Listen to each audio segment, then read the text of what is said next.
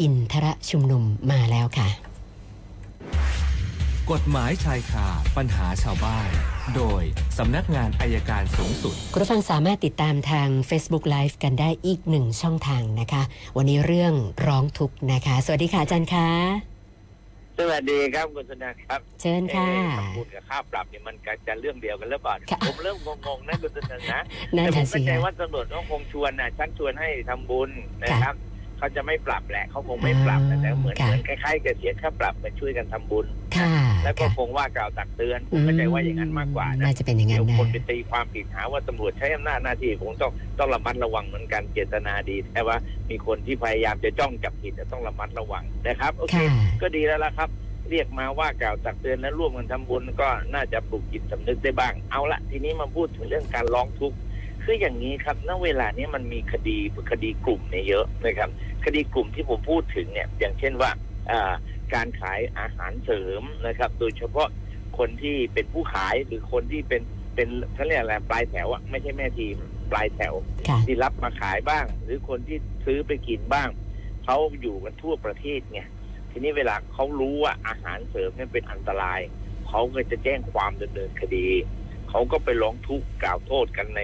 ในท้องที่ที่เขาอยู่นะครับ ซึ่งปรากฏว่าตรวจพบว่าพนักงานสอบสวนหรือตามโรงพักต่างๆ ทั่วประเทศอะก็มักจะปฏิเสธที่จะไม่รับคำร้องทุกข์โดยให้ลงไปแค่ประจำวันเฉยๆค่ะอ้างว่าไม่ได้เกิดในเขต คือจริง ๆ แล้วอย่างนี้ครับ ต้องทำความเข้าใจนิดนึงนะครับ เราอาจจะสับสนว่าจริง ๆ แล้วเนี่ยเอ่อพนักงานสอบสวนต้องรับแจ้งไว้ก่อนนะครับ ใครก็ตามแต่อาจจะไม่ใช่พนักงานสอบสวนก็ได้สิบเวรร้อยเวรอะไรเนี่ย ก็คงต้องรับแจ้ง รับแจ้งเรื่องนี้ไว้ก่อน แล้วเมื่อพบว่าไม่ใช่เป็นการกระทำความผิดในพื้นที่ของตนนะครับ ก็ดำเนินการส่งต่อไปยังพื้นที่ที่เขาเกี่ยวข้องนะครับ ซึ่งซึ่งเราก็ทราบกันดีอยู่แล้วว่าตอนนี้ท่านท่านวีรชัยเนี่ยท่านรองพบตรท่านรับผิดชอบเรื่องนี้อยู่นะครับ ก็ก็อยากจะฝากถึงพนักงานสอบสวนนะครับ รับแจ้งตามประมวลกฎหมายวิธีพิจารณาความอาญาจะแจ้งต่อพนักงานสอบสวน หรือผู้ใต้บังคับบัญชา หรือผู้บังคับบัญชาก็ได้ แล้วถ้าไม่มีเขตอำนาจที่จะสอบสวนเนี่ย ก็ดำเนินการส่ง ส่งต่อ ส่งต่อไปยังท้องที่ คือกฎหมายประมวลกฎหมายวิธีพิจารณาความอาญาเนี่ยต้องการอำนวยความยุติธรรมให้กับประชาชนค่ะในขณะเดียวกันก็อำนวยความสะดวกให้ จะต้องไปถ้าอยู่ต่างจังหวัดแล้วมาแจ้งที่กรุงเทพที่ตั้งของบริษัทเนี่ยมันก็คงลำบากไม่ไหวนะครับนะอันนั้นก็พนักงานสอบสวนรับแจ้งไว้ก็สอบสวนในเบื้องต้น แล้วก็ส่งมาให้ตำรวจพนักงานสอบสวนที่กรุงเทพประการที่หนึ่งประการที่สอง ชาวบ้านเนี่ยเขาวิตกกังวลอย่างนี้ครับ เวลาแจ้งความจะแจ้งข้อหาใด ผมบอกก็ไม่ต้องไปวิตกหรอกจะแจ้งข้อหาอะไรก็แจ้งไปเถอะค่ะเป็นหน้าที่ของพนักงานสอบสวนที่เขาจะมาปรับเพียงแต่ว่าพนักงานสอบสวนที่รับแจ้งเขาอาจจะสอบข้อเท็จจริงไว้ แล้วก็ส่งต่อ อันนี้ก็ทำให้กระบวนการยุติธรรมเนี่ยอ่าเดินไปได้โดยโดยสะดวกครับก็ฝากฝากถึงเพื่อนๆน้องๆ หรือลูกศิษย์ลูกหาที่เป็นพนักงานสอบสวนช่วยดูแลชาวบ้านนิดนึงนะครับแล้วจะได้เกิดความสุขทั่วกันครับ วันนี้คุณธนันท์มีคำถามไหมครับ ก่อนจะเริ่มคำถามขออนุญาตอุบัติเหตุหนึ่งรายค่ะอาจารย์เช่นไรครับ คุณสุรินทร์บอกว่าแจ้งวัฒนาขาออก เชิงทางขึ้นสะพานข้ามศูนย์ราชการ ชนกันสองคัน รถตู้กับรถจิบนะคะ แล้วขวางเลนซ้ายสุด ยังไม่มีเจ้าหน้าที่ด้วย เราส่งข้อมูลไปที่ศูนย์วิทยุประชาราชเรียบร้อยแล้วนะคะ ใครตามใช้ขาออกแจ้งวัฒนะ เชิงทางขึ้นสะพานข้ามศูนย์ราชการ ทราบสาเหตุที่มีปัญหาติดขัดนะคะ ชนกันสองคันแล้วขวางเลนซ้ายสุดคำถามเริ่มที่คุณพรชัยค่ะอาจารย์ บอกว่าครับเอ่อหลานสาวไปกู้เงินซื้อบ้านร่วมกับแฟน ปรากฏว่าพอเลิกกันนะก็ปล่อยให้บ้านถูกธนาคารยึด ขณะนี้หมายสารมาแล้วนะคะ บอกว่าถูกฟ้องล้มละลาย แล้วก็หลังจากหมายสารมาไม่นานก็มีหมายจากกรมบังคับคดี เรื่องของการอายัดเงินเดือนนะทำให้ไม่สามารถเบิกเงินจากบัญชีได้ แล้วก็ครับ เอ่อเขาบอกไปพบเจ้าหน้าที่ที่ศาลเจ้าหน้าที่แนะนำว่าให้ไปติดต่อกรมบังคับคดี ก็เลยอยากให้อาจารย์ช่วยแนะนำว่าจริง ๆ แล้วมันต้องทำยังไงอะคะ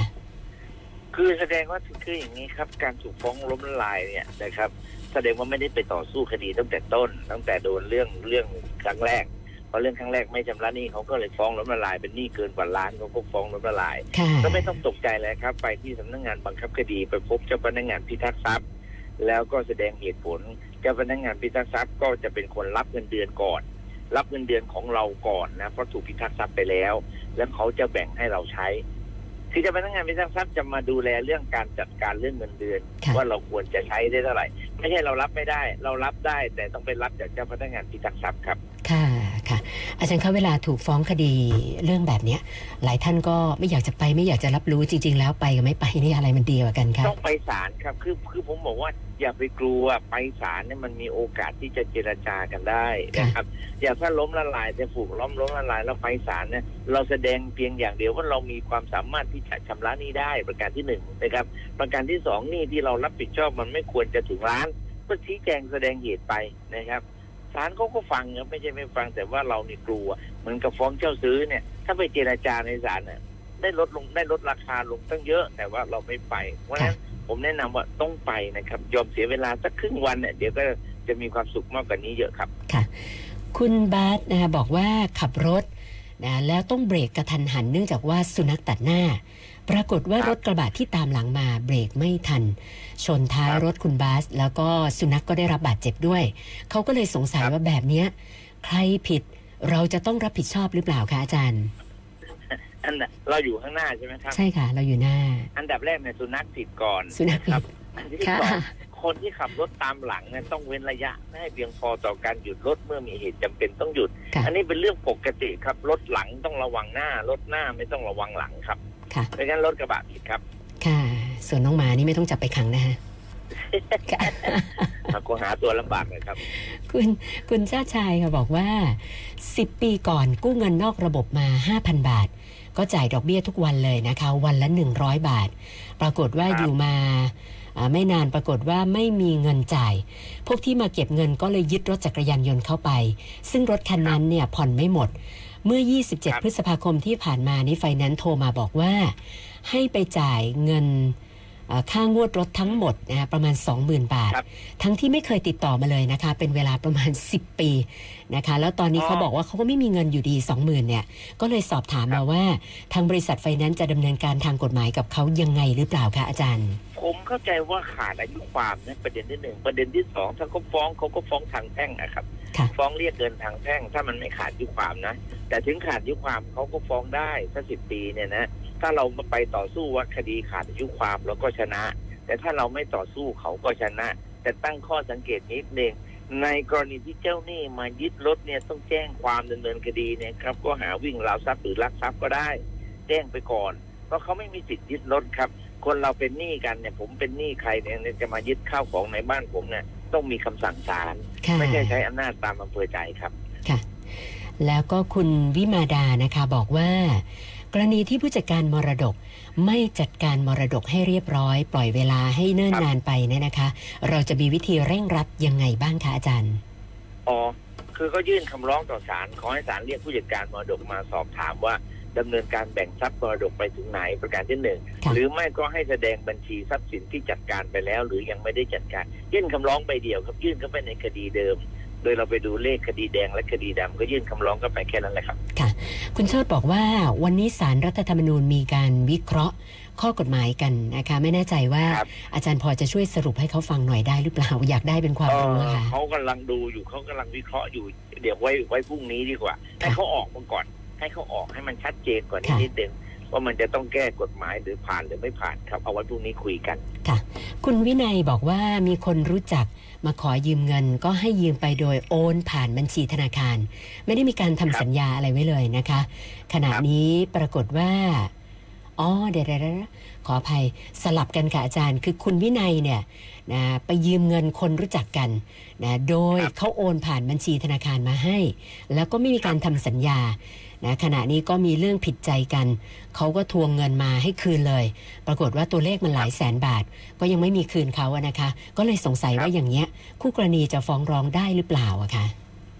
คือถ้าเขาฟ้องก็ก็ฟ้องทางแพ่งก็เรียกเงินคืนจากการที่โอนเงินมาให้ ค่ะ แต่มันแต่ไม่ใช่เหมือนไม่ใช่มูลหนี่เรื่องการยืมถ้าการยืมต้องมีหลักฐานเป็นหนังสือลงลายมือชื่อผู้ยืมเป็นสำคัญ แต่นี่เขาอาจจะฟ้องเรียกเงินคืนในฐานะที่โอนมาแล้วก็ขอโอนคืนขอให้โอนกลับคืนในการติดตามทรัพย์เท่านั้นเองครับ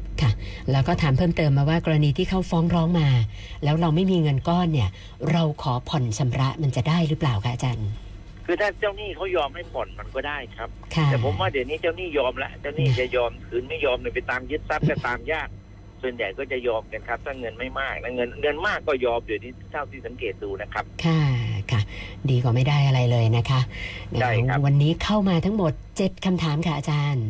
ครับ ผมผมเรียนคุณสนันนิดนึงสัปดาห์ค่ะหน้าไม่ได้อยู่ทั้งสัปดาห์เลยโอ้เหรอคะอาจารย์จะไปไหนนะคะครับ ไม่สัปดาห์ก็ไปต่างประเทศ อ๋อ ไปไปไปไปฟินแลนด์กัฟินแลนด์ เอ่อ กับอะไรอะจำไม่ได้ละอีกประเทศฟินแลนด์นอร์เวย์เปล่าคะอาจารย์เข้ไปนอนอร์เวย์หรือเปล่าคะอ่าใช่มั้งใช่ใช่ไหมเขาชวนไปยังจำไม่ได้เลยค่ะไปดูค่ะงานกันนิดหน่อยนะครับอ๋อก็ค่ะก็ขออนุญาตบอกไว้ก่อนแต่ว่าสองวันนี้ยังอยู่เต็มครับ ได้ค่ะอาจารย์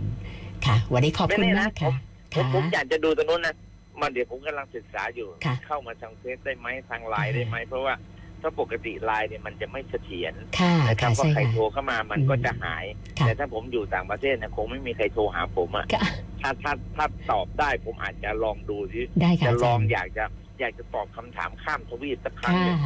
ค่ะแล้วเดี๋ยวค่อยดูกันอีกทีครับได้วันนี้ขอค่ะอนุญาตเท่านี้ครับสขวัอสบดีคุคณรับค่ะ สวัสดีค่ะอายการปรเมศวร์อินทรชุมนุมค่ะ